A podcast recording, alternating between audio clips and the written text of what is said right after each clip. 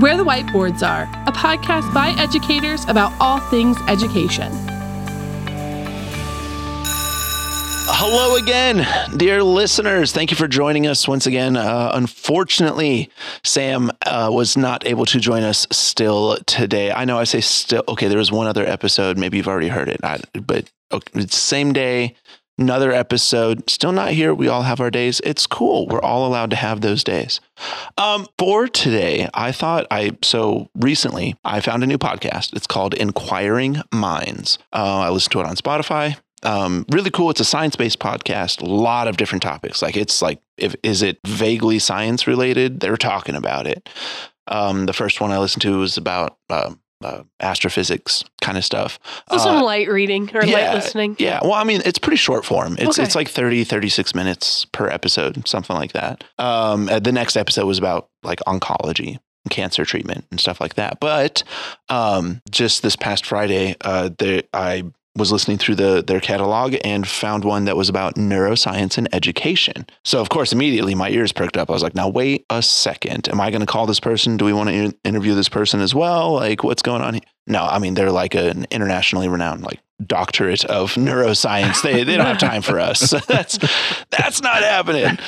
Uh, but uh, they they do uh, talk about some interesting things, and uh, I guess this would technically uh, count as one of our like blind react episodes, even though technically not blind. We did discuss it uh, whenever we first got here today. Um, at least some of the things that were in this episode um, that I w- thought were really intriguing. So this episode of Inquiring Minds, um, it, the I'm gonna mess up this name, and I'm so sorry. Um, uh, Do you want to? Do you want us to like pause it so we can hear it on your phone? Like no, it, it'll be fine. I'll do my best. You can look up the episode on Inquiring Minds. Uh, it was released March 10th of 2020. There is like one comment in the episode about COVID that I'm like, oh, this was before.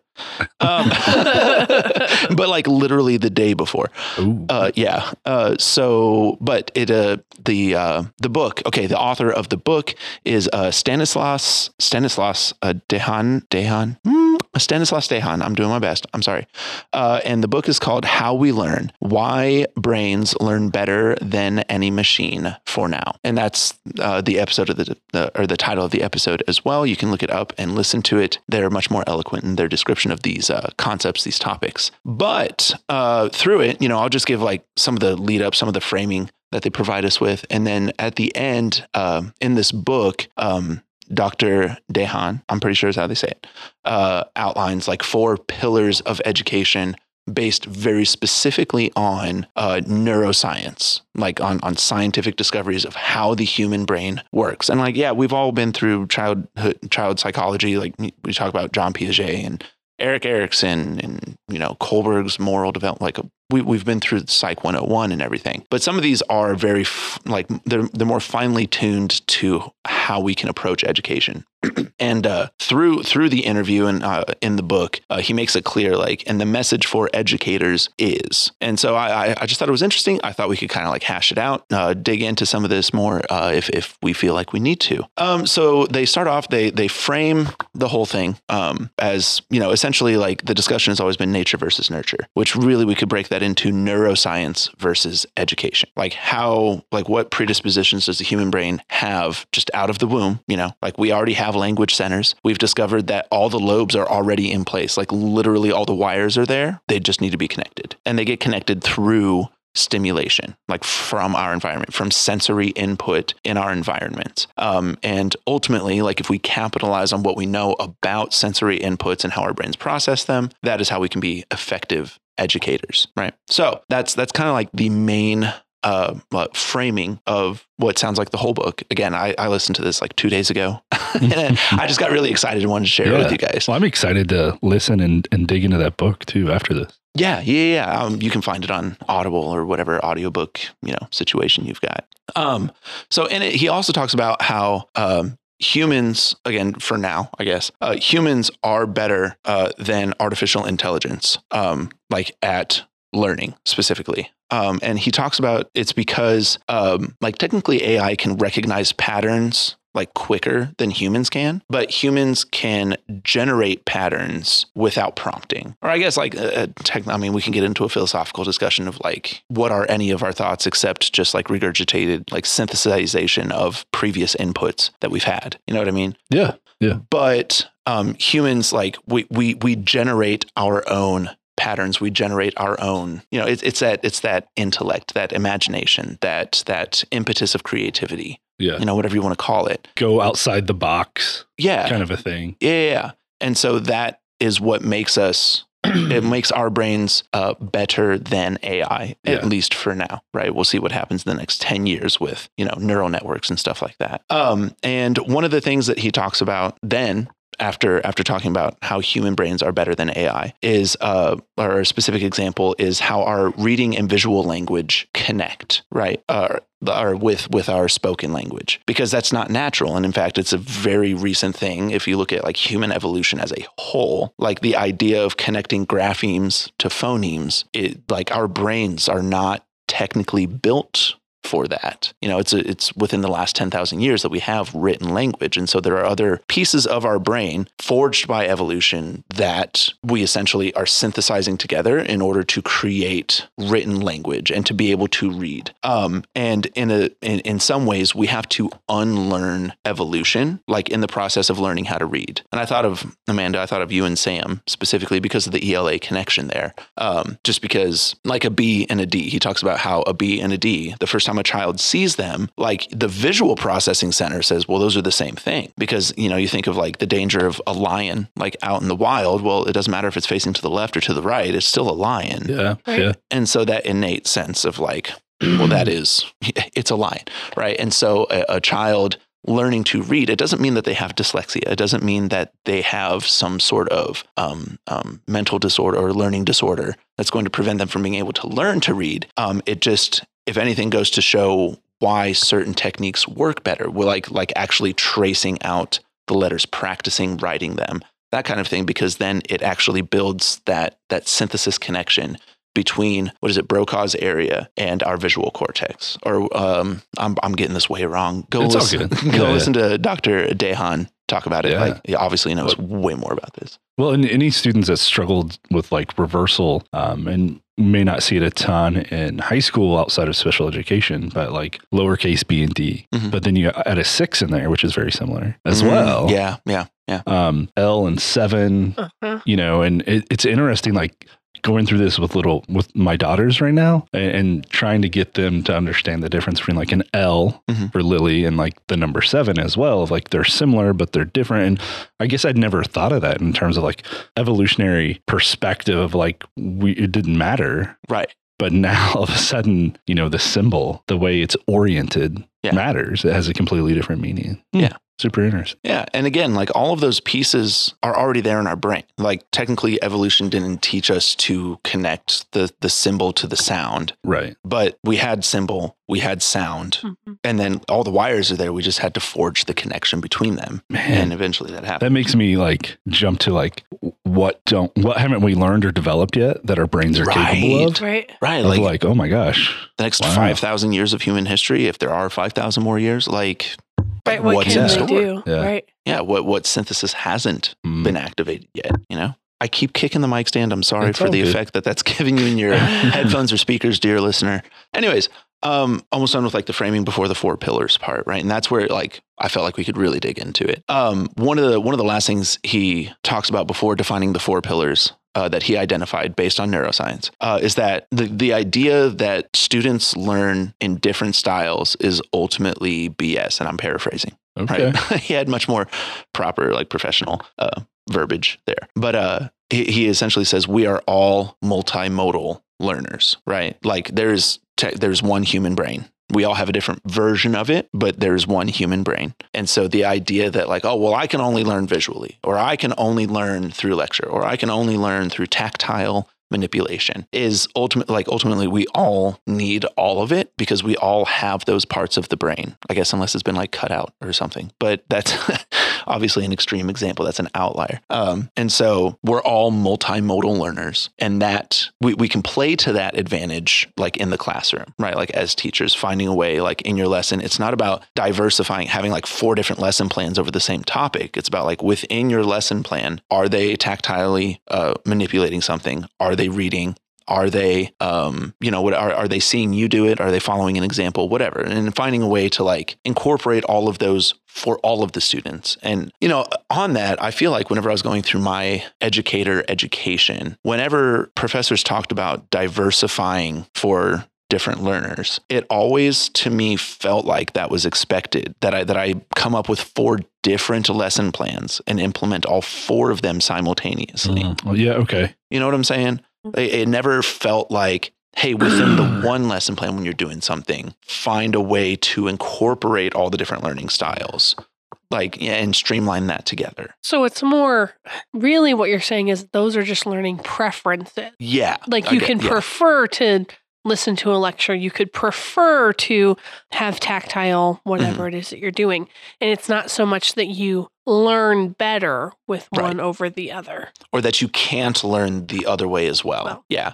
It's more about like a little bit of all, you know, for everybody. Right. And to maybe develop the non-preference areas, you you need that input. Yeah. This is what I'm understanding, right? Uh, yeah, yeah, essentially, yes. Like engaging the whole brain, the whole person. Interesting. Yeah, yeah.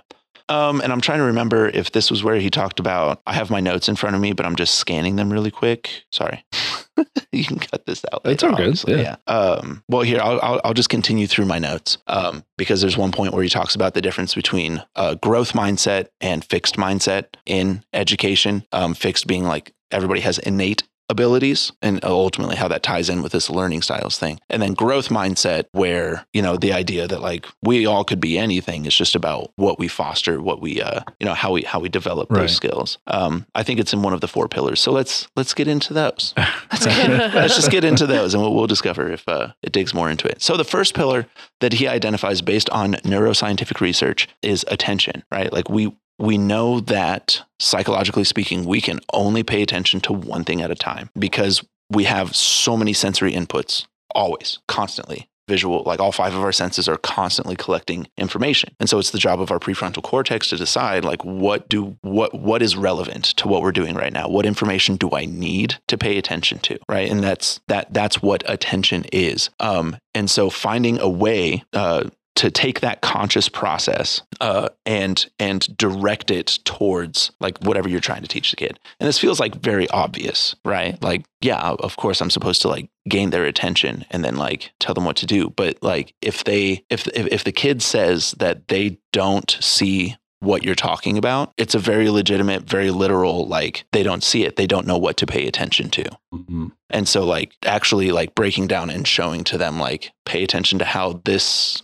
does that. You know, like if you're in a chemistry class, like how this solution changes color. Right? Well, that's a really obvious one. Like Yeah. obviously when you see it like change color. But there's more like minute differences within the disciplines that they're just not going to know what the heck you're trying to pay attention to. I mean, I, I I see it in the music class, obviously, where I'm like, the intonation of this chord and they just look at me like yeah sure. I'm like oh, okay we need to like talk about like draw your attention to what are your ears telling you? Like which which sensory input are we specifically paying attention to? What do we do with that information? What is the information ultimately telling us? So I think you could see that in maybe note taking for your students. If you're giving a Mm. lecture and you have like a PowerPoint, I am somebody that's very guilty of when I put a PowerPoint up, I will just start talking. And I know for a fact they are not listening to me Mhm. because they are writing down what's on that PowerPoint Exactly. slide because they can only pay attention to the one thing. and then once they copy down the information from that slide Then well then they can check out until the slide changes Right. Or or um they'll also is the issue of well what all from this slide is important. Right. What do I Yeah. need? what do I actually need to write down?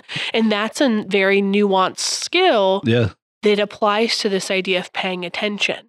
Well, that we've all seen it. That person who highlights everything. everything it's like what's Because the they point of don't know. right They're like, well, if I highlight it, I'll remember it. But it's like, well, the highlight should be reserved for what you should be paying the most attention to. yeah So that individual, that should be a red flag of like, oh, I need to help that student find or distinguish what the most important aspect to pay attention to is. Yeah. And same with note taking. Right. The kid that writes down eh, literally everything word. that's maybe on the PowerPoint and you've given them the PowerPoint. Like, you know, Right. um, it's like, well, that's not a very effective. Yeah. Okay. I think also, especially with you know post COVID, like one of one of the things that was really drilled at some of the PDs was like trauma informed education, like trauma informed learning or teaching. Um, and I think that that plays into this as well because you know if what their brain, what their prefrontal cortex is paying attention to is, uh, you know, my arm still hurts from my punishment last night, Yeah. or my stomach hurts because I didn't eat breakfast. Or you know that kind of stuff, Right. like plays into it, and and so I know that there's only so much that we can do as teachers, and that's why this feels like such a futile practice sometimes. You know, where it's like, yeah, teachers need to. What did I write down here? Educators should be aware of guiding students' attention. Yeah, sure. How do I overcome Right. all of these external factors? And uh, we've talked about it before cell phones or like Yeah, devices that they can access media and that that are constantly in competition for our for the attention of the student you know it, it's really tough Mhm. to you know it's not just like oh pay attention to this Uh, if it were that easy we wouldn't have issues but Right. there's yeah the the trauma because we've all been there like if, when you're in crisis Mhm. and like you get the tunnel vision or you don't hear things yeah, and it's like maybe it's not that extreme in the moment in the classroom, but if you've got something else on your mind, you're like, man, I haven't eaten or I don't know where I'm going to sleep tonight. You know, it's it's going to be hard to pay attention on anything else. I mean, it's literally that the the gorilla experiment where you don't. Yeah, great point. Yeah, because you weren't paying attention. You weren't. There's no reason for you to pay attention to the gorilla that's right in front of you. yeah, You know, and so you do not even perceive that it's there, and that's you know. So fi- finding a way to uh, generate that attention, to grab that attention, direct the sensory input, or, or, or like p- which sensory input to pay attention to. Ultimately, is that first pillar. So that's pillar Okay. number one. yeah, Right. Pillar number two is uh, collaboration or active engagement. Again, this is like, it feels really obvious, like as an educator, but also the way that it's presented from this neuroscientific like perspective from the from that standpoint just makes it feel very like fresh to me. I don't, I don't know why. So breaking that down, um, you want for students to project a, a hypothesis on the world around them. That is active engagement, right? Which our brains are constantly doing, right? There's there's you you make a prediction about the world and then like you interact with the world. And then in, in the third pillar it talks more about this, but then there's a discrepancy between what your brain predicted and then what actually happened and then taking that and it, and it generates curiosity ultimately. But you want for students to be uh, projecting their hypothesis hypotheses in order to actively engage with their environment. Um, it encourages curiosity. And oh, I also wrote down the dopamine reward for new information comes from that process of making a hypothesis and interacting with the world. And and the more that I mean, uh, dopamine is is is the reinforcer neurotransmitter. You know, like that's that's what gets us to do things again. It's what makes us want to do something again in the future. And so the more um, interaction that the student can receive with their or through their environment based on the hypotheses that they create, the more dopamine rewards they're going to get for that interaction. And thus they're more likely to do that again in the future, right? They're more likely to make that hypothesis projected onto the world. Thus the learning process continues, right? It generates that curiosity. So when you say collaboration, are you referring to them collaborating with peers? Is that part of the world, interacting with the world? Is that peers? Is that we're going on a walk outside and seeing if the shadow from the tree does Well, this? Is we're, it we're all multimodal learners. Okay. So I, I- I think it looks like a lot of different ways.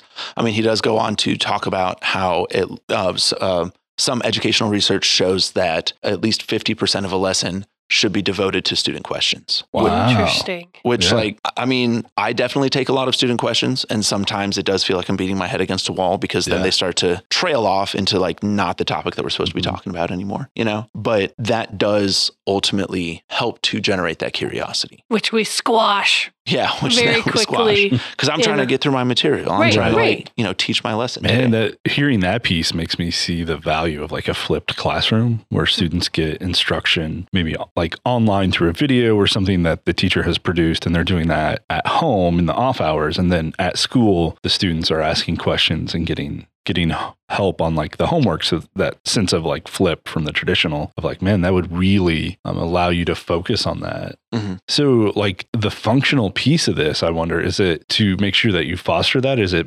making sure that students are making predictions and you're trying to actively get their attention in that process of like, what do you think will happen next? Or is Yeah, I think uh, you know, looking at this, it really seems like all four of the pillars play into each other. sure, sure. You know, like if if you're guiding their attention, you know, getting them to pay Mhm. attention to certain sensory inputs, they might start to ask, you know, why is it like easy example off the top of the head, like if if there's dissonance in a chord, Mhm. like that we're playing in band or something.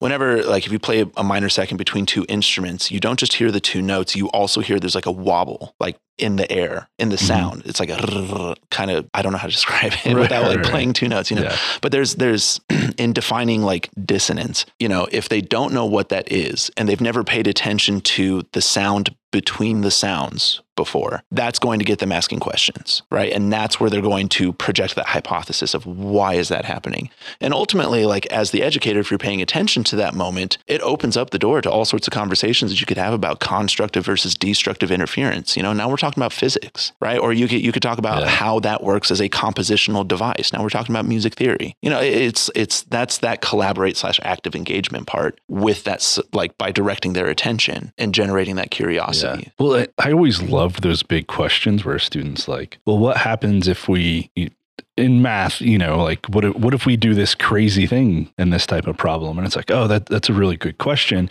Instead of it just being focused on, well, how do I get through this next, you know, task? Right. Like those big questions, like, oh, this is a great, great question, and we can all dig into this. Like what happens what happens if instead of just a single variable, what if I put another function Yeah. in as the Yeah. You know, function of a function. Yeah. Um, and it, that leads to really good learning. But man, I feel like sometimes when high schoolers, when they get to that level, they're so, they've lost that, that creativity has been like squashed. Oh, very much so. So they're just like, you know, it's almost like they're in a factory of learning, like, please stand and deliver. yes, Mhm. please spoon feed me this. Put it Mhm. in my brain. It is now open Let's and I will moving say- on. Yeah. Yeah. that like in this interview he does talk about how a lot of the research that he talks that that that the these pillars of education are based on is early childhood research about like how the brain exists before the world happens to it. You know what i mean? Right. um and, and trying trying to really uh, he he he he mentioned several times about capitalizing on the scientific fact of how our brains work you know? So it, it is focused on early childhood. And so yeah by the time they get to our classrooms by the, by the time they get to the secondary They're classroom ruined. Yeah. Someone has ruined them. and I don't, I don't mean to point the finger at elementary teachers and be like, it's No. your No, fault. at Like, I can only imagine what it's like to wrangle 30 like five year olds in a room together. I, I, it takes, But I also it don't takes a think it's special person. the elementary teachers. Like sometimes I think it's that coming of age in middle school where just like other things start playing a factor in your development, you yeah. know, Yeah. like Right. puberty, Oh yeah. I'm like, I- you know, like middle school teachers. Oh, I Yeah. couldn't imagine just doing what learning you about do. the world isn't as important as being Right. cool and popular and Right. having the right hair. I was never mm. as cool as I was in middle school. That's right. my Seventh grade. body spray. Yeah. Oh my Man, I peaked in sixth grade. but it was a wild ride. That's when No, I started growing my goatee. It's honestly between grade. seventh and eighth grade. Like I- as a as now that I have middle school experience, Right. sixth graders are still like this starry eyed fifth grader, just like a little bit bigger and like with a few Yeah. more like mental faculties. And then they get into seventh and eighth grade, and they're just like, "I'm too cool for this." And I'm Right. like, "Brr." anyways, And put it on deodorant. and also you smell bad, so don't take it personally. It's all of them. I went through that phase too. Yeah, it's like, um, yeah. So fifty percent of class time dedicated to student questioning in order to allow. Now, as a classroom management thing, like that's only going to work if the kids are actually actively engaged, Yeah. because then you're just going to end up with like one or two students who just want to like see how far off the topic they can drive you, Right. which sometimes I let happen on purpose. I'm just like, yeah, whatever, I don't care. But also, Right. but also, doesn't that go back to attention? And your intention on what you want them to focus on. Mhm. So if you can garner both, like you said, all of these four are going to kind of coincide together in some Mhm. capacity. I can think about how some of my best lessons have really been those moments where kids can question, where kids Yeah. can talk about what's, you know, what's going on in the story with this. What do you if you were this character, why would you would you do the same thing? Why would you or wouldn't you? Um so I do think that there is merit in the organized chaos of that if you Yeah. can if you can get it from Absolutely. them. Yeah. Third pillar. Yeah. Sure. Let's do it. Third pillar is error correction slash feedback. Oh, okay. Right. Like, but like, duh, teachers need to give feedback. Yes. Like as quickly as possible. as quickly as possible. We all need feedback as quickly as possible.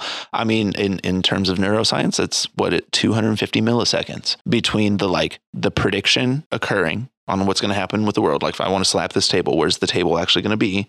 Right. And then the sensory feedback of there's the table. It- the, the delay is like 250 milliseconds. So um, fostering that that that prediction is super important leading into it. Um, the research has shown this is okay. This is where the uh, growth mindset and everything plays in. Uh, that there we have not seen success from that approach. Like there's no data, no like hard and fast like scientific data that shows true verifiable results from growth mindset versus Oh, okay. fixed mindset. Can Okay. you maybe clarify that for our listeners what you mean by growth mindset maybe? Yeah, growth mindset being uh, you can develop any skill. Like you're going to start off bad at whatever it is you're trying the first time. I mean, obviously, some of us are uh, uh, adept at certain things uh, over others, but the growth mindset is the idea that, like, just because you're bad at it right now doesn't mean you can't be good at it later. He talks about how uh, the kid who thinks that they are just bad at math, whenever, like, you know, uh, doctorate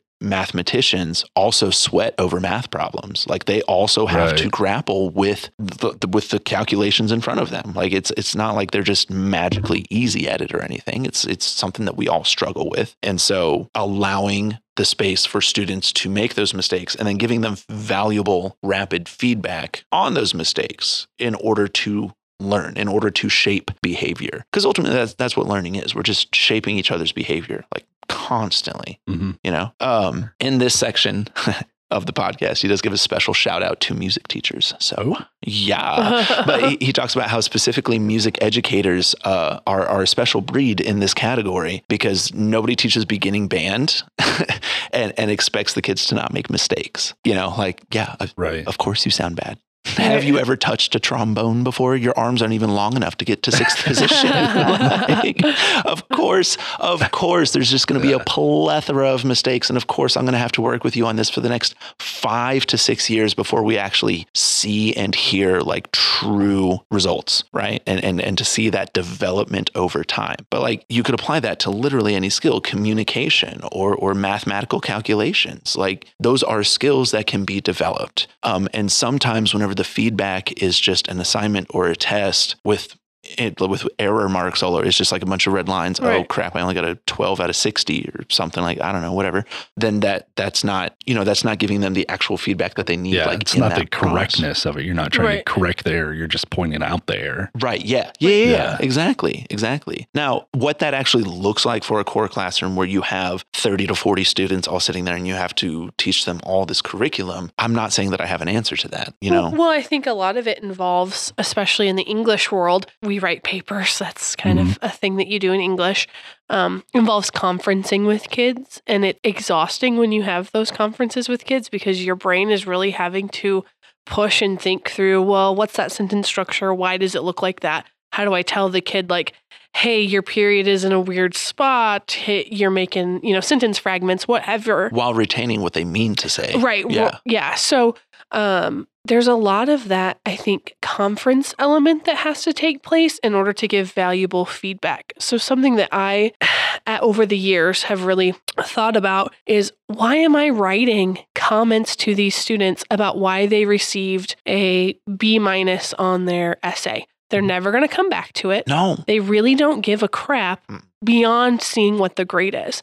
So, truly, the best part of my feedback to them Mhm. is in the writing process when I can conference with them Mhm. and say, hey, your introduction needs this, this, and this. I'm going to come back to you and see that it has those things. Beautiful. And so, oftentimes with English teachers, yes, we have a ton to grade. Oh my gosh. And, and, and you want to be valuable and give those valuable notes and, and, you know, check for those errors and things. But we're really doing our students a disservice when we spend five hours grading essays that they are then going to not do anything Not with. And that's so, yeah, you're right. That's not where the valuable feedback happens. That's not where the learning happens. Right. The learning that's- happens in that in between time. It happens when I'm conferencing with those kids, when they are peer conferencing with one another. Mhm. That is where they're seeing the most growth. And it's not about that grade at the end. Um, and I think that. So, uh, especially in the English world, is where we have our pitfall. Um, it's so much easier, honestly. Make yourself a rubric and just click, click, click, click, click. You got a 30 out of 40 and move on with your life because Right. y- if you're going to come back to those skills, come back to them and check it during conferencing. Yeah. Otherwise, it doesn't matter. Mm. In math, error correction was always a big part of my philosophy. I loved giving problems and homework or class examples of a problem that's solved incorrectly. Like Mm, the nice. prompt is here's the problem, it's been solved and it's incorrect. Let's find it and fix it. And sometimes it's tough because it's like, well, no, it looks like they did it right. It has everything kind of worked out like a broken student down. would Yeah. um, and the you know and sometimes it's tricky finding that error and the, to me those were so valuable because it's pointing out oh these are mistakes that you could make and trying to prevent those before they happen but i also wanted to like we did homework every night we graded it um, and, and i thought that was important like practice daily Yes. find out what you did wrong Mhm. you know and it was never like homework grades were never huge by any means because it's meant to be practice it's meant to be feedback and it and it was a tough conversation with some parents of like you know like if if you don't do this daily practice like sometimes we don't have enough time in class to practice enough of these complex problems like some of these problems might take 10 20 minutes a piece and at some point you need to be able to do like attempt these on your own So it just took me back to my calculus class.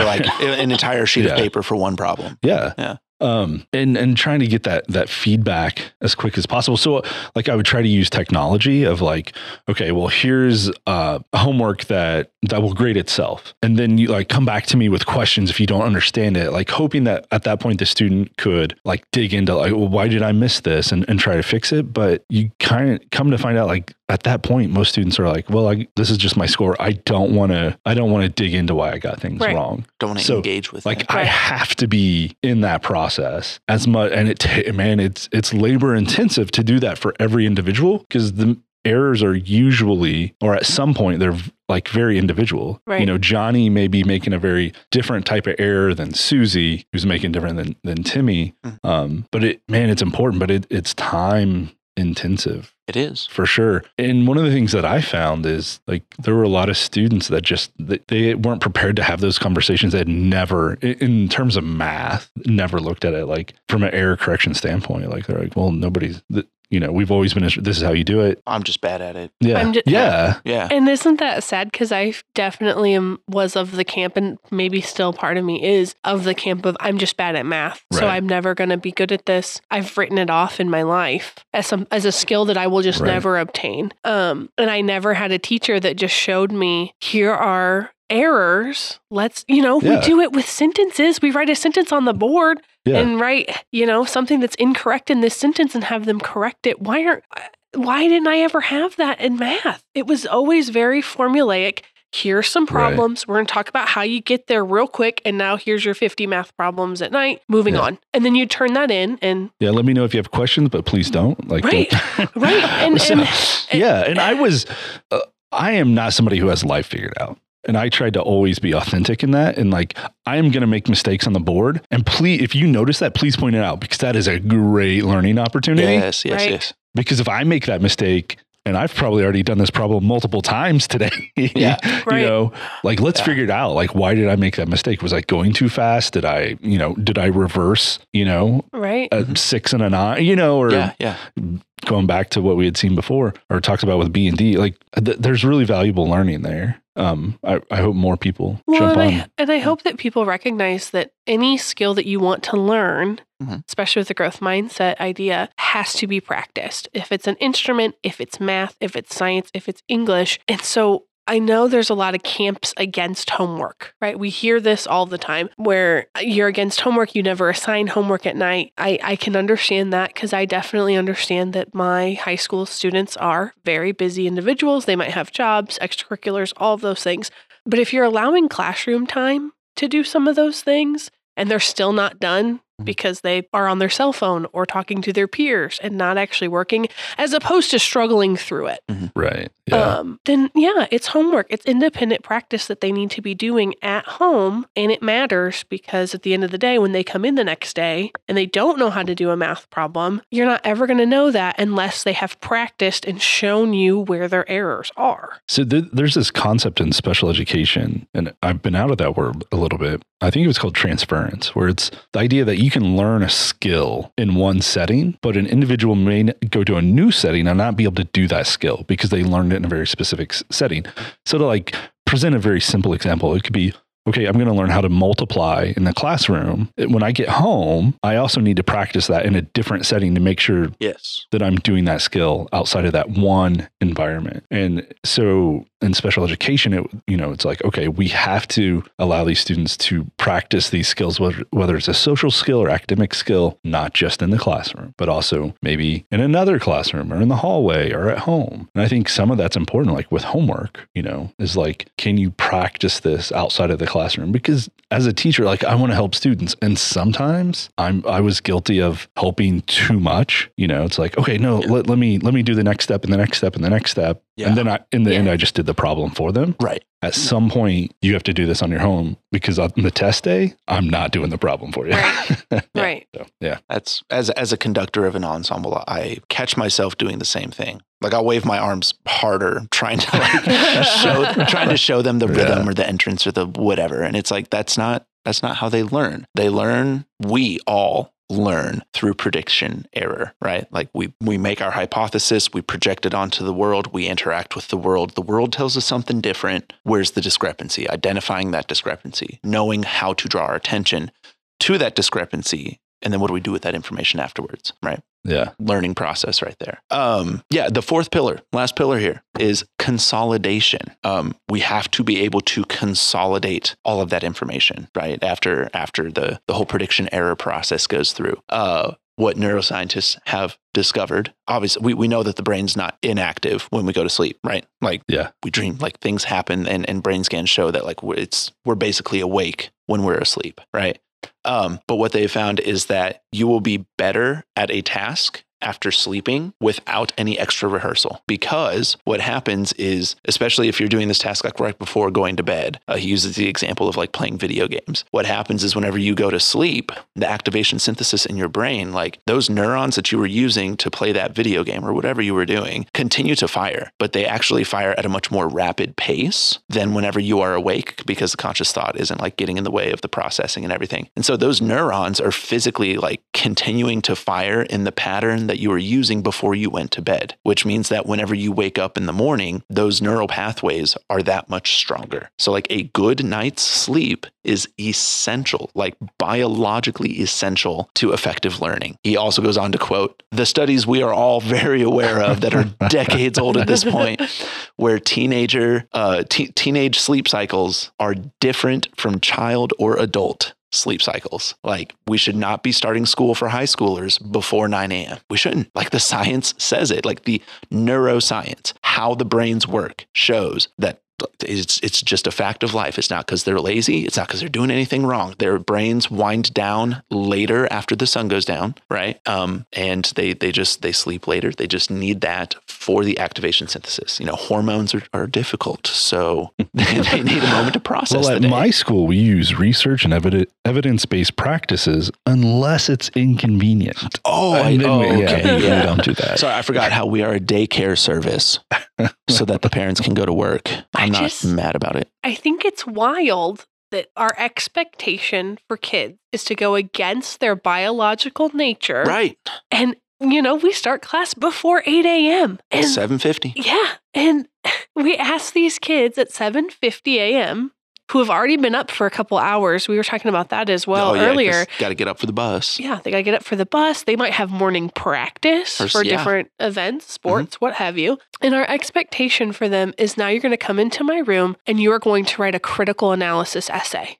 Why? What? what what's Right. wrong? Like what? It's they're set up for failure at Right. that point. And I Like, guarantee you, if you were to look at test scores, whatever subject you teach, your morning kids, depending on what class, say they're identical classes, same amount of students with Yeah. Abilities, your morning classes will score lower than your your than your whatever that's- that 10 a.m. class, that sweet spot Yeah, class that you have. That's I'm pretty sure literally what the study. I think it was done out what in California originally. I don't know in the like early 2000s or late 90s, something like that. If this was a real podcast, I'd probably have the actual study to cite. we so I are don't- real. I heard this thing on Facebook. I did my own Tom, research. I, did- I googled it. I swear.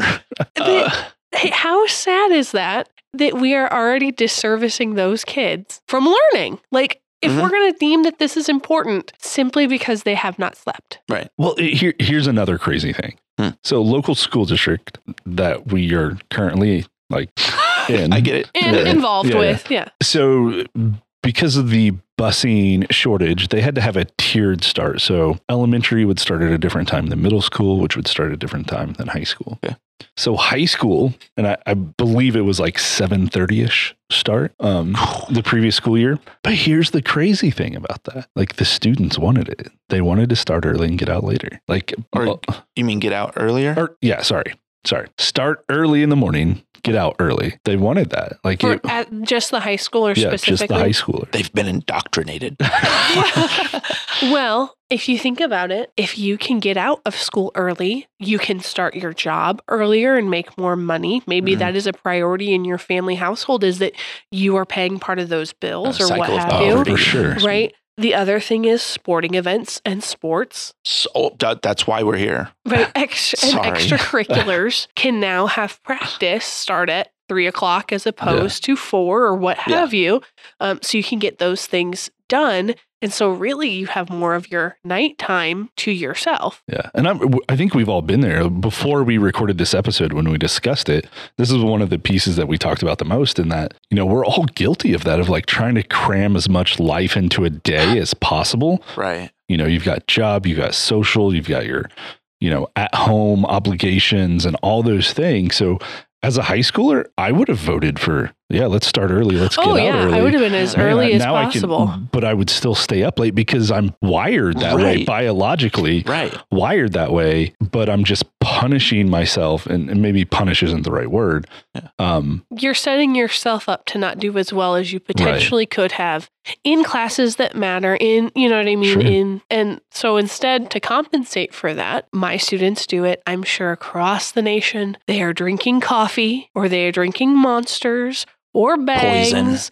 or Red Bulls or what have you. And they come in with those big, giant, I don't know, 32 ounce. I don't drink whatever those, what are they called? Smart drinks? What are they called? smart drinks. What are they Energy called? drinks? Energy drinks. I don't see. Look, that's how bad it is. I there's don't. microchips. Oh, in it is them. called smart water. but I don't. I don't drink those. Right, And so I have no clue. And then you have these kids that are super emotional. Yeah. Jacked up on caffeine Mom, and sugar up on and Mountain Dew. B12 and what have you. Yeah.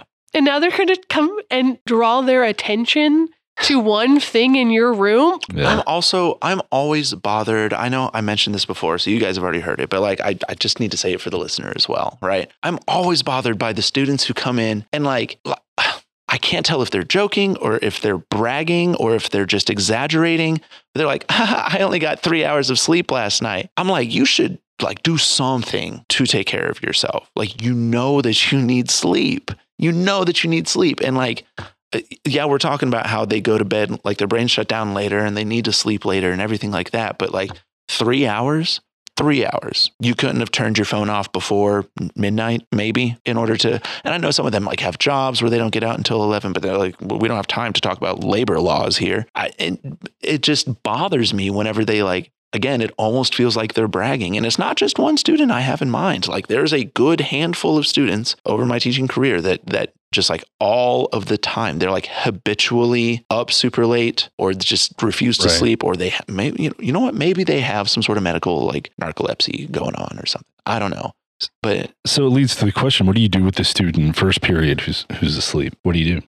I give them one mercy. I will say, Jimmy, good morning, wake up. And then I move on with my day because it is not worth the battle. I'm not going to go touch that student. I'm not going to go try to startle them awake. I am just going to leave them alone because they're tired and yeah, they're not causing a problem. Now, maybe if they were like snoring or being obnoxious, with- yeah, you know, Timmy's drooling on my shoulder. Yeah. I don't know what to do. Um, but otherwise, I am going to leave them alone. And whatever it is that we're doing in class, come see me during study hall if if you care that much, or you or know, at all. or at all. Because typically, the kids that are sleeping, it's not a it's not a one off. Usually, it's Right. it's it's every Yeah, every morning for that sure. they are sleeping. I will say, like in my first couple of years, I did relish in the opportunity to slam a textbook on the floor, like as hard as possible, in order to get that real, Yeah. real crisp smack. You know, Oh yeah, to try to wake them up, and like I, I think it's just because I was, you know, mid twenties, and Yeah, just yeah. like here we go. right. You know, but then I, I sort of started to realize, you know, it is, it's always the same kids, you know, and it ultimately is not worth the battle because then they're all like hacked off that I just woke them up by slamming a textbook on Yeah. the floor. yeah. So, uh, I, yeah, at this point, I'm also in the position of like, I won't lie, I don't, I don't even try to wake them up because I assume that if they're asleep, if they are actively sleeping, it's a band room. Like, I don't even have like the luxury of like desks. You know Could what I you mean? imagine Yeah, sleeping so and you hear like sitting- French horns and clarinets and Well, flutes going? no, this would be like in music blast. appreciation or something oh, like okay. that. I just couldn't imagine. No, no, no. Band class itself. You got, your, you got your flute and you're just. Yeah. No. I was like, man, that'd be wild. But like I assume like if they are if they're falling asleep in class, it's because they need to sleep. right. You know, and like biologically, human side, like forget society because it's all man-made construct. Like you need sleep, okay, sleep. like fine, this information isn't going to change your life probably anyways. Like At least a- not in this moment, you know. Yeah, Right. it's a biological need. If it, when a student is like, "Hey, I haven't eaten in this week," what do we do? We give them food. Right. Yeah. And a student who needs to sleep, and man, Abolish there- lunch debt. There- there's a, there's a lot of reasons why kids could be tired, and not all of them are valid. Mhm. But the kids still need sleep. Right. Right. You know, like it's worth reaching out to parents and saying, "Hey, I need you to be aware that this is a continuous problem for this child, Mhm. and and parents need to parent. They need to be the Mhm. bad guy at times. Right. Set And- the boundaries for but your sometimes student. kids still you know unfortunately they're in a situation where they have to work late or, or Right. maybe they're being a parent themselves to siblings or their own Right. kids But the parents aren't there to be a parent. right, Right. um and that's tough like because they're still just kids right Yeah. they're, they're just kids and i know i was the same way like the first couple of years like oh, i'm not no kid's gonna sleep in my room and then it's like yeah like i'm not gonna i'm not gonna fight this battle because they're gonna wake up mad Right. and no learning's going to happen. And it's Mhm. like, yeah, and it's different than like if the whole class were sleeping and I'm not an effective teacher. That's That a different story. different. Just put That on Austin a- Powers. that is a very different situation. If your entire class is catching some Z's, you Yeah. better, you know, turn Right. on some lights Yeah. and get some the self party going. some self reflection is necessary Right. in that Um, moment. or if you're the student teacher sleeping in the back of my room, that maybe is a, also Ooh, I was not great. The co-teacher I was sleep in the back of my almost guilty of that in my student teaching. It was like in the first couple of weeks, and I was like, I was. It was still the introductory phase where I was like watching my cooperating Oh, teacher yeah. teach. Yeah. But now it's like the hour after lunch, and I'm just watching her teach like sixth grade band or something like that, and I'm just like dozing. But like I recognize, like I like caught the head nod. You know what I mean? Where it feels Uh-huh. like you're falling, and you just like jolt yourself. And I was like, I got to stand up, and I stood up and just started walking around the room, just yeah. And this was student teaching, right? yeah, I was student teaching. Yeah. And you were probably still working a job while student teaching, right? Ooh. Which is a Oh, whole other yeah. issue, right? Oh, Like, yeah. Look so you were in the Yeah, same position as some of those kids of like, Yeah. I'm going to do school all day for Literally. free. I'm not getting paid. Yeah, Right. full time job. Yeah. Right. Plus, I got to work this other job. It just to afford life. Yeah. Yeah. Inter- mm, Mm, nice little ah, parallel All there. right, Mm. so, So we're 54 minutes in. Oh, jeez. I thought this was Wow. going to be a quick one, man. Yeah. Yeah. we had a lot to say. Well- I still have a lot to say on this. I still have a lot I to feel say. like too. I really honestly believe that listening to that episode of Inquiring Minds, like it they, they speak about it much more eloquently than me, or you just go like straight to the source instead of this third hand information situation. Uh, and just check out uh, Dr. Stanis. Stanislaus Dehaene. I, am so sorry. Like, I will reach out to this person and apologize personally. Uh, check out their book, uh, his book, uh, "How We Learn: Why Brains Learn Better Than Any Machine." Um, it's it's really cool information. Uh, again, it some of it seemed obvious, but it felt fresh because it was from that neuroscientific perspective. Um, highly recommended to other educators. Um, it is available as an audiobook, so uh, check it out, and uh, we will talk to you next time. Thanks for listening to Where the Whiteboards Are.